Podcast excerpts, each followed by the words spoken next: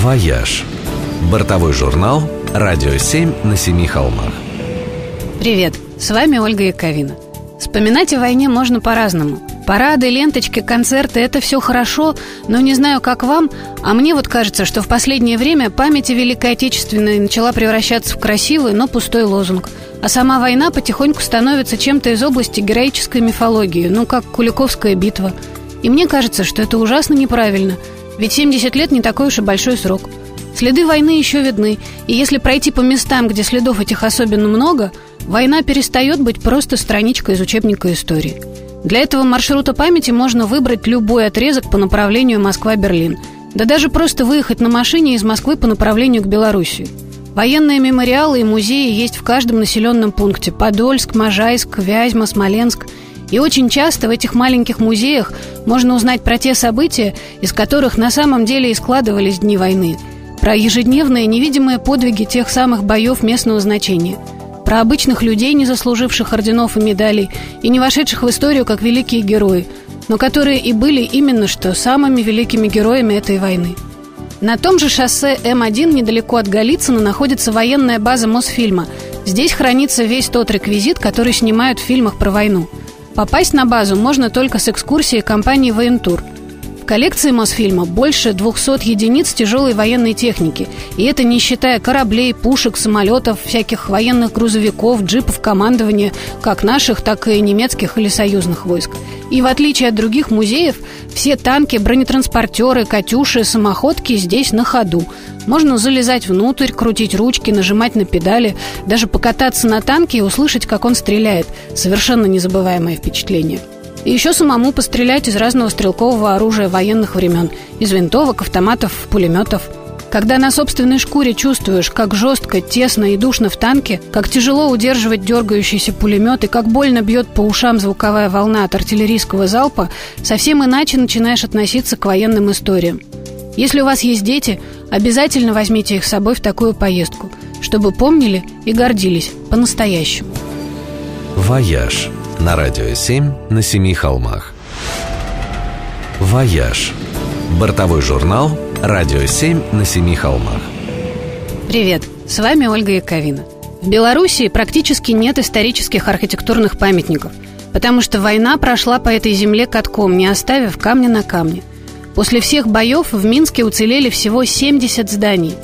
Город не стали восстанавливать, просто построили на этом месте новый Минск – Неподалеку от него находится самый впечатляющий и страшный памятник городам и деревням, которые война стерла с лица земли – Хатынь.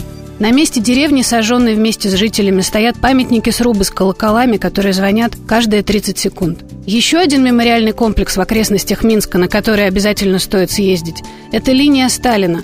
Так называлась линия оборонительных сооружений вдоль западных границ СССР.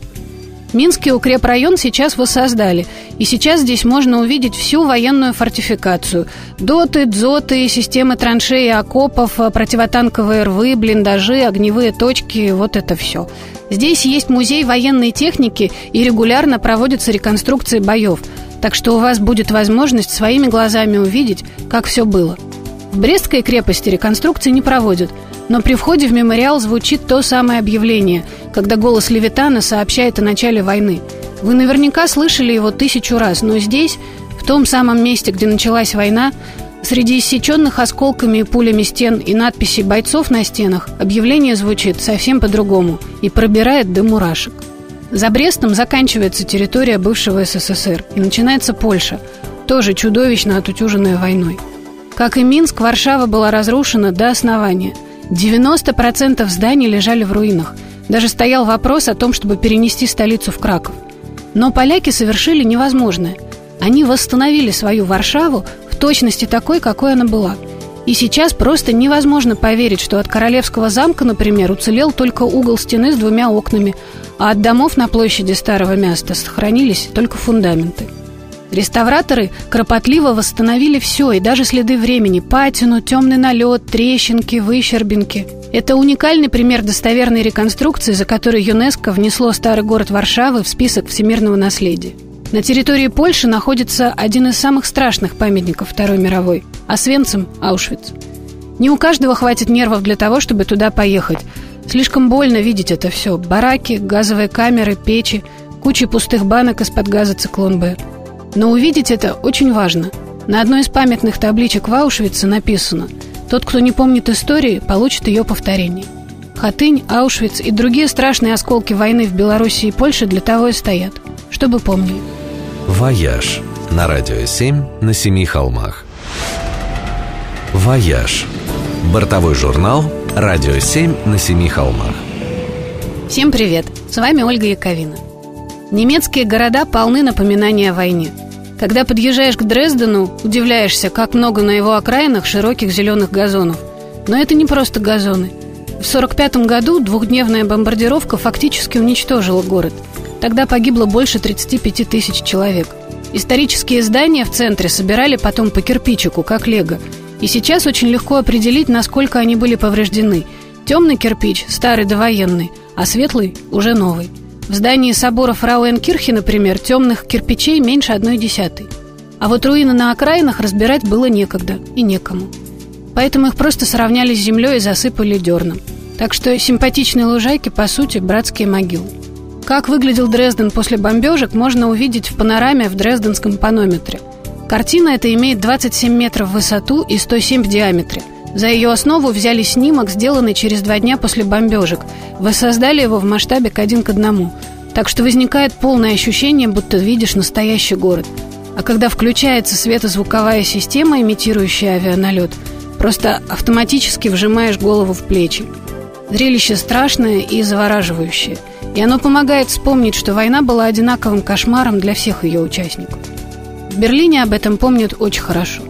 Самая высокая точка города – Гора Тойфельсберг – это на самом деле курган, созданный из обломков зданий, не подлежащих восстановлению. Их просто свезли в одно место и засыпали землей. Но некоторые руины все-таки оставили. Например, церковь Кайзера Вильгельма. Рядом с разрушенной почти вплотную построили новую церковь. Это гладкий восьмигранный столб, который выглядит как обелиск по всем погибшим. Оказаться в День Победы не где-нибудь, а именно в Берлине, стоит для того, чтобы увидеть отношение немцев – Увидеть, как много цветов и записок со словами уважения и благодарности приносят они к мемориалам русским солдатам в Трептов-парке и в Тергартене. Увидеть школьные экскурсии в одном из самых впечатляющих мемориалов Холокоста с лабиринтом из каменных плит гробниц. И, конечно, Рейхстаг, который, кстати, так называют только русские туристы, для всех остальных он Бундестаг. Побежденные немцы оставили в здании своего правительства надписи, которые сделали победившие их солдаты – они есть в коридорах, по которым ходят депутаты, и даже у кабинета канцлера, можете себе представить? По Рейхстагу водят экскурсии, они совершенно бесплатные, нужно только заранее записаться на сайте Бундестага. А заканчиваются они на стеклянном куполе, которым накрыли здание. И оттуда можно увидеть Берлин с того самого ракурса, которым его видели солдаты, поднимавшие знамя победы. У их ног лежали дымящиеся руины. У ваших окажется возродившийся, живой и свободный город.